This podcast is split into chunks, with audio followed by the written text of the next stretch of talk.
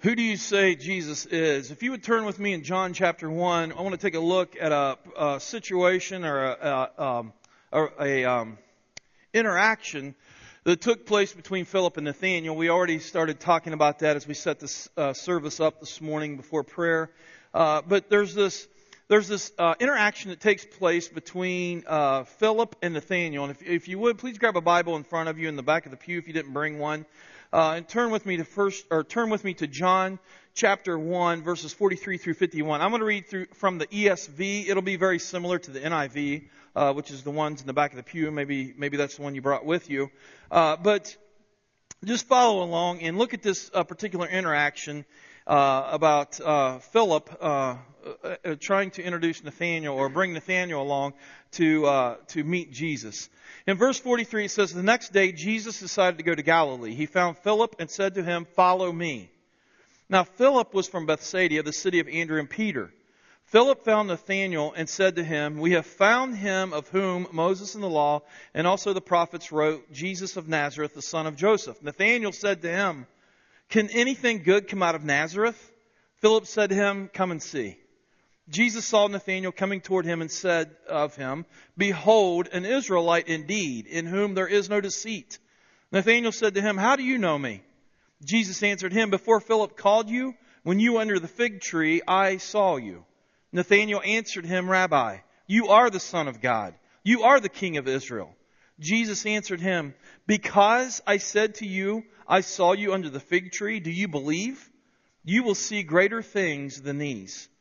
And he said to him, Truly, truly, I say to you, you will see heaven opened and the angels of God ascending and descending on the Son of Man. I love this whole interaction, especially as we're talking about introducing this, this bearded, this humble bearded man by the name of Jesus. I love this interaction because it's, uh, uh, truth be known, it's a lot of like our interactions, uh, some of the interactions that we may have. Maybe some of us are sitting in here this morning and we resonate with Philip, and maybe some of us are sitting here this morning and we really resonate with Nathaniel. But when we look at this whole passage, we see um, we see Jesus calling, you know, starting to call his first disciples, and he calls, and Philip goes. Philip says, Jesus says, follow me. Philip follows. And then Philip goes and he, he goes to Nathaniel, one of his friends, and he says, Nathaniel, we found the one. We found the one that the scriptures talk about. We found the one that the scriptures prophesy about. We found the Messiah. We found the teacher. And he said, you know, so they have this exchange and he says he's from Nazareth. And Nathaniel says, Nazareth? What good could ever come out of Nazareth? And so this whole uh, this whole uh, interchange takes place, and I love I love Philip's answer. Philip's answer doesn't go into this thing where it says, "Well, let's crack open the scriptures. Let's get the scrolls out. Let me sit and impart my wisdom on you. Why don't you sit at my feet for a second and let me share with you how this is the Jesus?" Philip simply says, "What? Come and see." I love that. Come and see. Come and see. And isn't that what we're called to be as witnesses? For some of us we'll say, we use, you know, that big word, evangelizing, that big word. Well, I can never have that conversation. I can never evangelize my coworker. I can never evangelize, you know, my friends at school. I can never evangelize my neighbor. I just can't do that because what happens if they start asking me questions I don't understand? Philip didn't go that direction. Philip said, come and see. I love it. Because at the end of the day, that's what it's about. It's about life transformation. I may not be able to sit and answer every single one of your questions, but the one thing I can say is this Jesus has changed my life, and He's changing others' lives. Because, guys, that's where the proof of the pudding is at life transformation. It's kind of hard to witness about Jesus when your life maybe hasn't been transformed. You know, and, and, let's be truthful, maybe that's some of the reasons why, some of the fear that we have about sharing the gospel with someone, about sharing Jesus with someone, is because when someone looks at our life, it really doesn't look that much different. It doesn't look like things have been changed that much. But then there's some individuals where their lives have been radically changed by Jesus Christ. Things have been radically shifted in their lives because of what Jesus has done. And that's where you can step back and say, Come and see.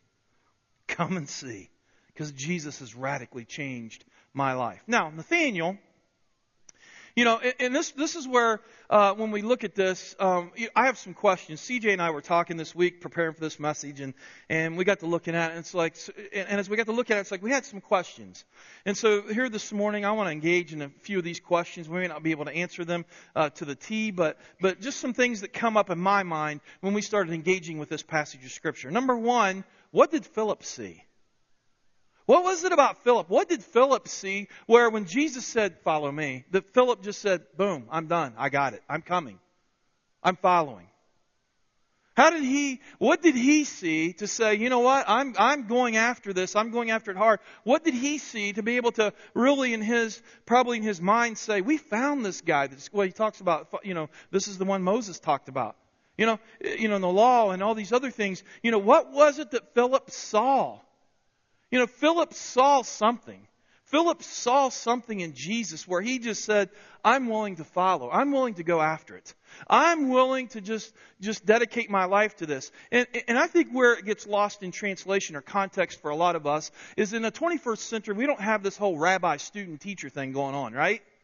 And so in those days, for someone for someone to follow someone and call them rabbi, call them teacher, they literally invested their lives uh, into the teacher and the teacher into them. And so for them to follow someone and say, this is my rabbi, this is my teacher, it, it, was like a big thing. They were committing their life to it. They were saying, this guy, and we've talked about this before, but they're saying, this individual knows. This individual knows what he's talking about. This individual knows the teachings. This individual knows the scriptures, uh, uh, to the scriptures to the degree that they had them.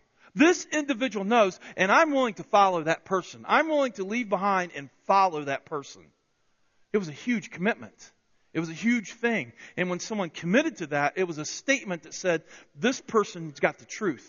This person has an inside. And this person, I want them to teach me. And so for Philip, it was like he saw something and it's like, I'm following him. I'm following Jesus. Now Nathaniel on the other side struggled a little bit, right?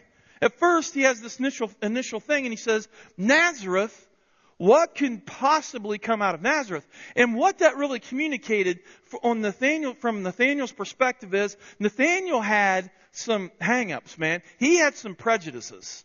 Because when you study about Nazareth, you can go ahead and flip to the next slide. It says, what kept Nathaniel from seeing? Nathaniel had some prejudices.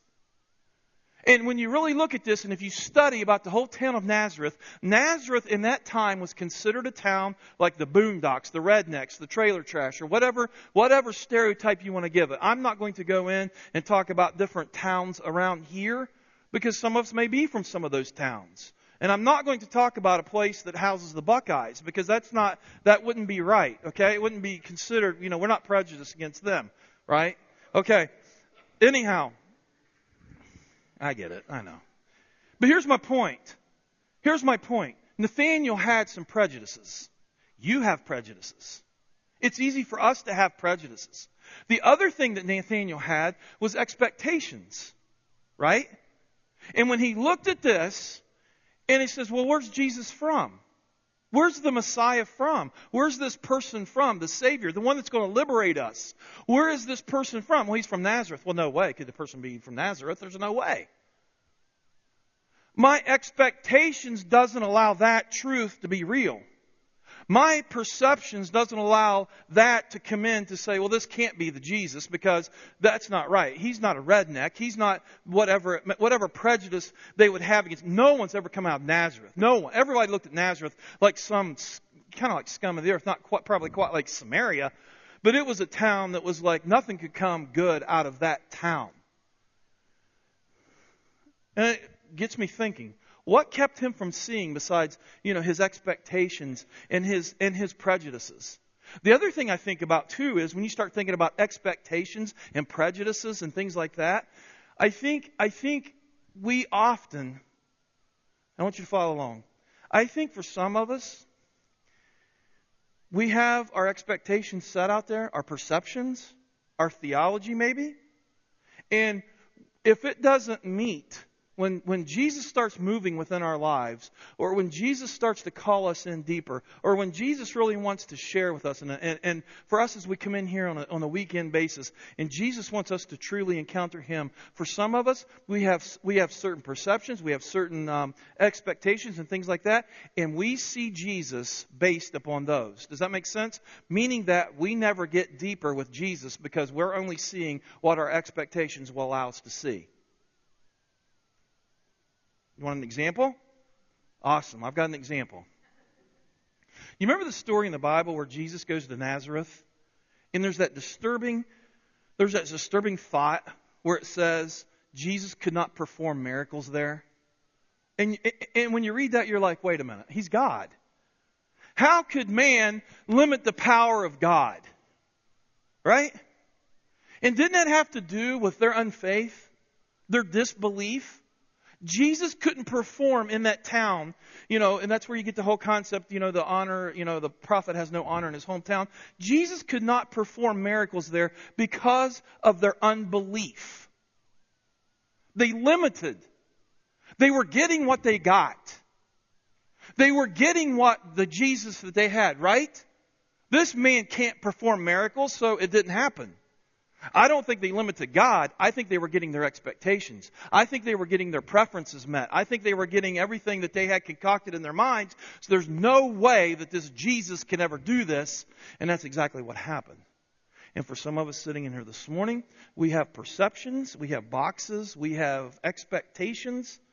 And for some of us, unfortunately, and I hope this isn't the case, we kind of fall in that same category as Nathaniel where we truly don't encounter Jesus at the depths that He wants us to encounter Him because we don't want to, and our expectations and our paradigms and our thinking won't let us. It doesn't limit the power of God. You're really just robbing yourself. Nathaniel couldn't see because of some of the things that he had that he had blocking it. And he was able probably to see, I think, see Jesus as much as he could through those barriers. And he couldn't see him. And then something really exciting happens when you read this passage of Scripture because Jesus comes and he addresses Nathaniel and a, and a switch is flipped. I mean, you go from this, what, whatever could come out of Nazareth, whatever, what good could ever come out of there, to, to saying, wow, this is the rabbi. Well, I mean, what switch flipped? How do you just flip a switch? And what took place was when we when we read this encounter, we read Jesus coming to him and saying, Nathaniel. You know, and he addresses him, and, and Nathaniel says, Wait a minute, how do you know me? And he said, What does he say? Jesus says, I knew you before Philip even came. When you were sitting under a tree, I knew you. I saw you. And somehow that was enough where for, for Nathaniel, the switch flipped and it's like, wow, you're, you're the rabbi. And I love Jesus' comment. That's all it takes for you to believe? Hey, Nathaniel, you might want to strap it on because your socks are going to get knocked off. I love that.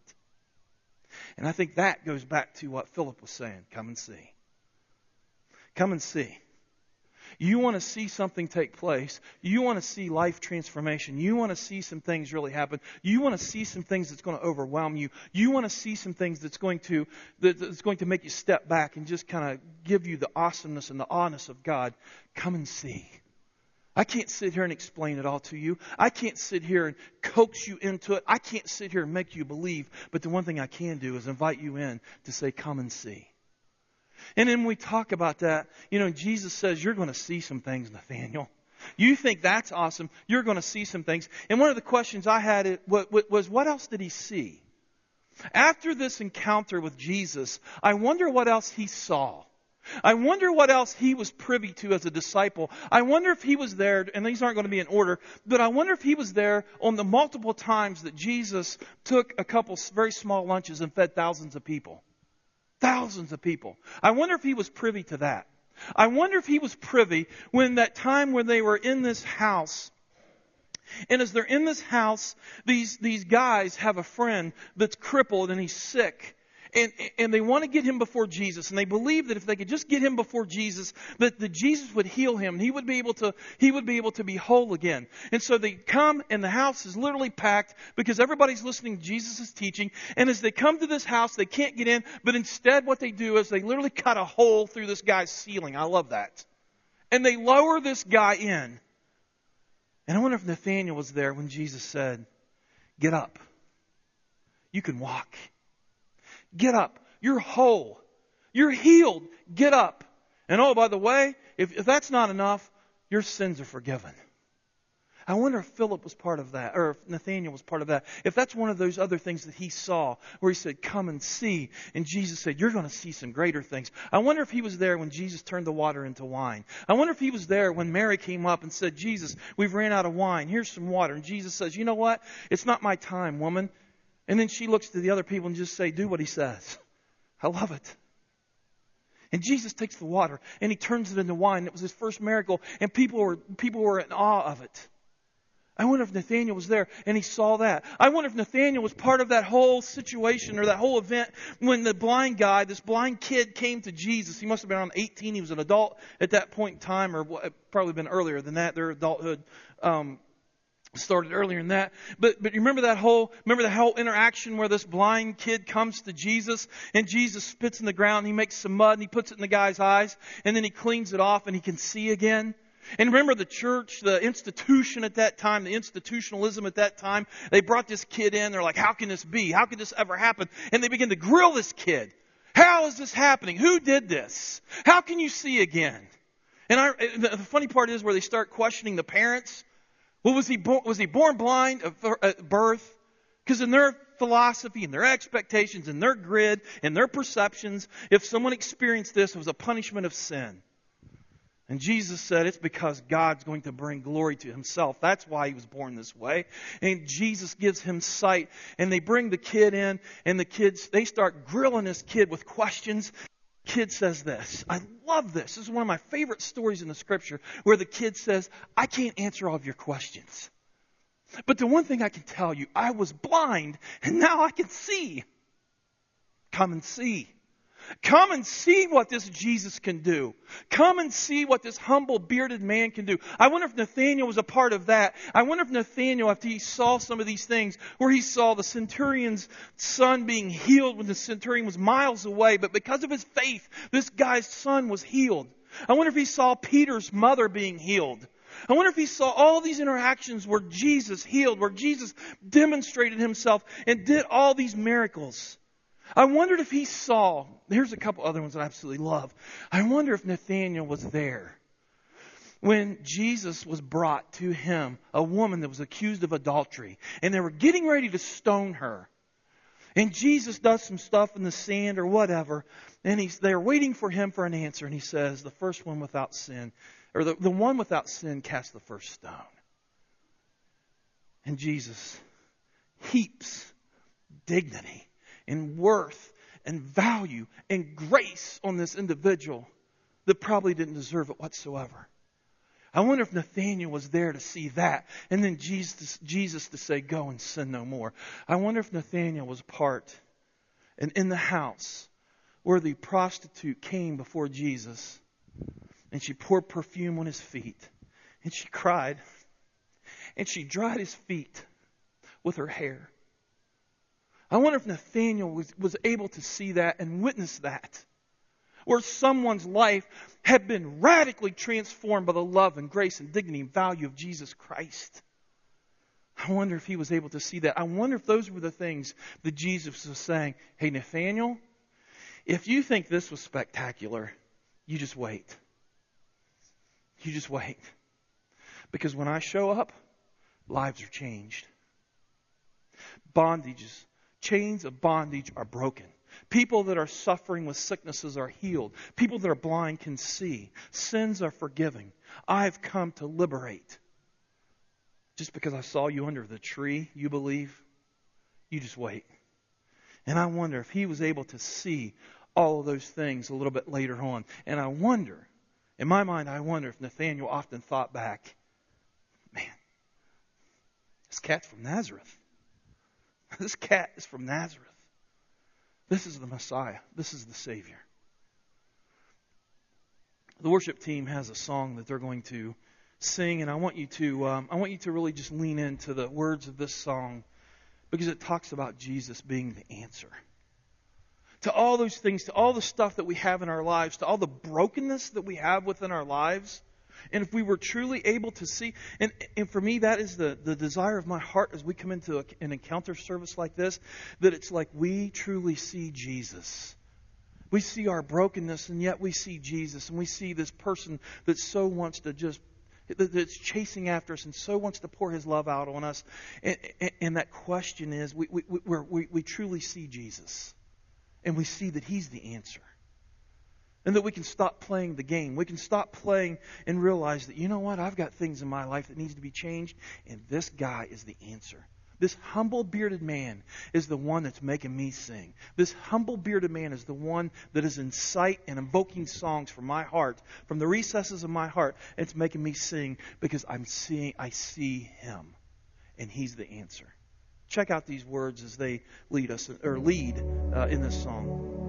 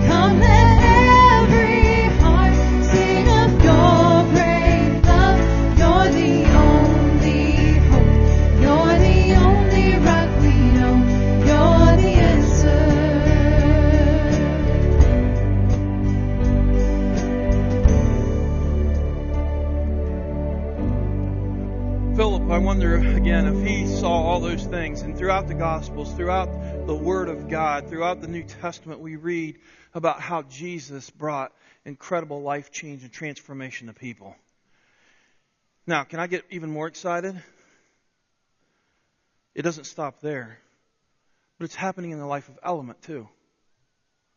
You may ask, well, why do you bring certain people on stage to air out their dirty laundry? Well, it's to share stories where it says, I came and I saw, and Jesus literally transformed my life. It's not airing out dirty laundry, it's saying, Jesus has changed my life. We have people within our body that we've shared, that we've had up here, like Pat and Melissa, who's had brokenness within their marriage. Instead of throwing in the towel, instead of saying, you know what, this isn't, you know, I, this is too hard, it's too difficult, instead of doing that, they said, we're going to come and see. We're going to come and see what Jesus can do. Because if it's left up to us, it's not going to happen. And so we celebrated stories like that where you see that brokenness, but you see God's healing just poured out all over it. In marriage being so radically changed and being back to the way, being even better than the way it was. Because they allowed God to show up in their marriage. I think of Heather Spiegel. We had a video of her where Heather uh, is, is you know, Blissfield's her home where she got caught up, went out into Vegas, got caught up in the drugs and prostitution, all kinds of other things. Just totally trashing her life. And then Jesus there all along pursuing her, chasing her. And at one time she sees that Jesus is there with his arms wide open saying, Come back. I'm the answer. I'm the answer. And now she sits up here in whatever service she is. When she sings, her arms are always up. No wonder they're always up. Jesus radically transformed her life. She saw Jesus. I think of people like Victoria, individuals that's going through, Victoria's from our Adrian campus, people who have been through our our wounded class and uh, group where where um, primarily it's been women and now some men have gone through it as well. But people getting in touch with their darkness, their brokenness, and allowing Jesus to free them of the bondage where deception is broken, where they look to the Word of God and they realize that Jesus is the answer and Jesus is literally transforming their lives. I think of an individual like Victoria. She was here a couple months ago and sharing her story, where in her life she was molested by one of her family members as a young child. And you remember the whole story where she shared that for 40 years she walked around with her, with her hands clenched in the fists like she had handfuls of rocks because she had such anger, which who wouldn't have the anger? But instead of continuing to live her life like that, she saw Jesus. And Jesus was able to open up her hands and to receive grace, value, love, dignity, forgiveness, to the point to where she was able to look at her offender and offer forgiveness. How does that happen? Except for Jesus coming into her life and radically changing her so funny, not funny, but just brings a smile to your face. I was talking to CJ not too long ago, and she, Victoria, was sharing that she had a dream. And she's one of these individuals now that when she comes to a worship service, an encounter service, she's anticipating meeting God. And she was sharing, she, so she lives in this sense of anticipation. She was sharing that she had a dream and she works at Adrian College, and she had this dream not too long ago, and it was about a student, and she really didn't know who the student was, but this student was really suffering from some from some battles with Satan and some some bondage and things like that. Well, she began to pray, and and she came into uh, an interaction with a student one day, and she's thinking the Holy Spirit's leading her and saying, "This is the one," and so she she reaches out to this person she's never even really met, and she says. I need to talk to you, and this is going to sound crazy. But how are you? How are you doing? Well, I'm fine. Everything's fine. Everything's okay. Really? How are you doing? And this student broke down because there was junk and garbage and bondage within her life. And Victoria was able to share the gospel of Jesus Christ with her to say, Come and see. Come and see. Come and see. I think about people like Cliff Marr, who, you know, you haven't had the opportunity yet. He attends our Bliss or our Adrian campus, and he was baptized um, about a year or so ago, and he was sharing in, with his life story and how at one point he got caught up in the, you know, he would, was rebuilding hot rods and stuff like that. Eventually got over into Harleys and things like that, and he always had to have the biggest and the baddest and the fastest. He's the one that had to had to have the trophies. He's the one that had to turn the eyes of everybody, and that's where he got his self worth. That's where he got his his identity from. And Jesus got a hold of his life to say, Cliff, you're one of my children. You're living a lie. Your identity is not in a motorcycle. It's not in hot rods. It's not these other things. It's in me. And Cliff's life has been turned upside down. And now he's able to look to other people and say, Come and see. Come and see.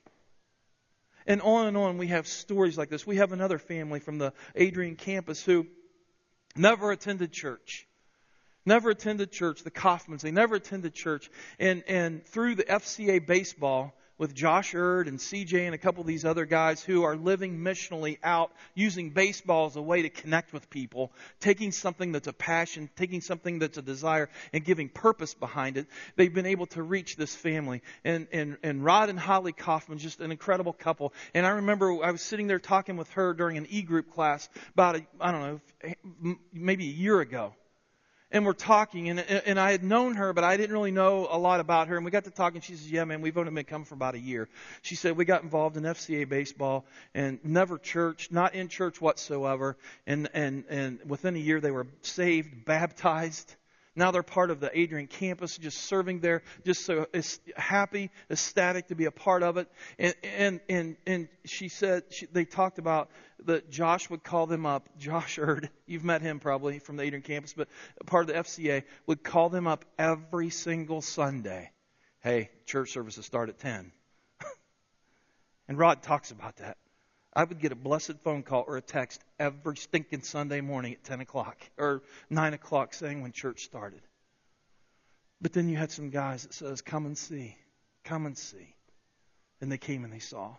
And Jesus is radically changing them and their family. We have stories like that. Story, we have a lot of stories like that of individuals where lives are totally being changed and transformed um, uh, with individuals. Another one, and I don't want to embarrass Chad. I'll ask you for permission later, okay? Chad's been part of our Honduras mission group probably for what 15, 16 years. He's been he's been going from the very start. For the past 6 years I've been able to get to know Chad. And Chad wasn't a bad guy. But the past couple years Chad's been driven into the word of God.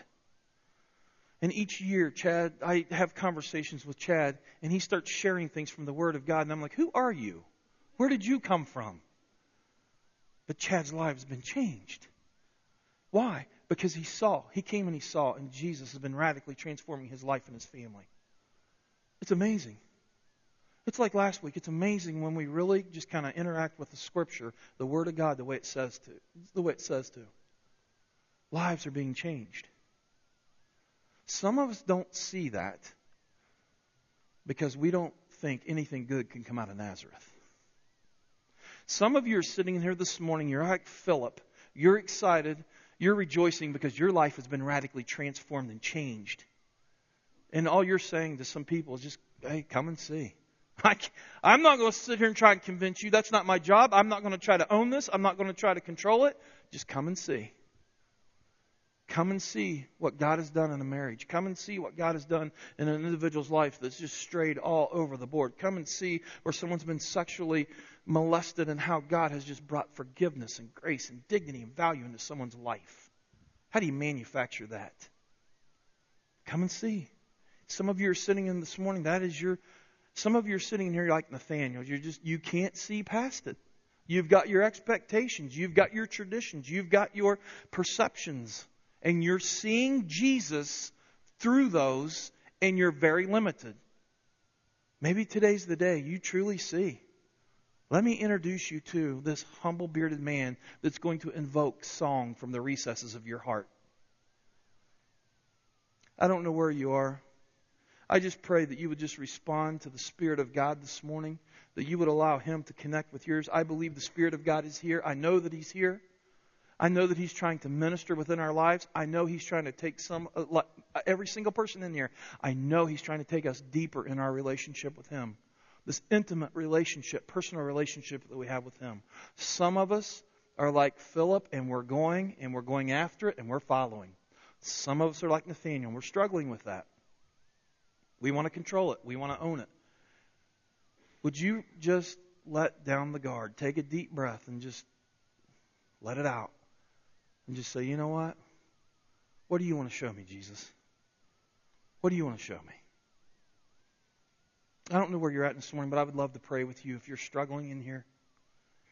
If you truly need to see Jesus, I, I would love to pray with you. If you want to come forward and just pray, I'd love to pray. We're not trying to embarrass you. I just want to pray with you. If you want to pray afterwards, talk about whatever, we'd love to do that. That's why we're here. That's why I'm here. That's the only reason I'm here. That's to bring Jesus glory. I don't know where you are, but I just ask that during this last song, come and see. That's the song we're singing. You guys are familiar with it. Come and see. Come and see what God is doing. Come and see how God in this place is changing hearts. He's changing lives. Come and see. Come and see. I wish you would, I, I really pray that you just use this song as a worship time between you and God and just open yourselves up to God in that very vulnerable, humble, contrite place. And just allow Him to minister to you wherever you're at. Guys, if you're in here and you're like Philip, and you're following hard and you're celebrating, I know Jesus wants to take you deeper too, but I would ask you to spend a few moments just praying in your heart that, that the Nathaniels would respond, that they would see, that they would see. So wherever you're at, just respond to the Spirit of God the way God wants you to. Would you stand? Let me lead us into a word of prayer before we sing this last song and use it to, as a sign or use it as a active response. Jesus, thank you so much for being here. Thank you so much for revealing yourself to us. Thank you so much for your spirit uh, drawing us, teaching us things, letting us see things of your spirit that we could not otherwise see. I pray for the Phillips in here that you would just continue to let them rejoice and where they need to go deeper, they would just be so, um, so um, willing to continue to go deeper with you. Father, I pray for the Nathaniels in here that where you want them to see something so much more. I pray that they would just let it go. They'd open up their minds, their hearts to you. Don't let us assume. Don't let us assume that everything's great and okay. Father, let us help us to put ourselves in the position with your Holy Spirit to allow your Spirit to communicate to us how things are. But help us to just see. Help us to hear more clearly and help us to see more vividly you in the work that you're doing. And we pray all this in your powerful name. Amen.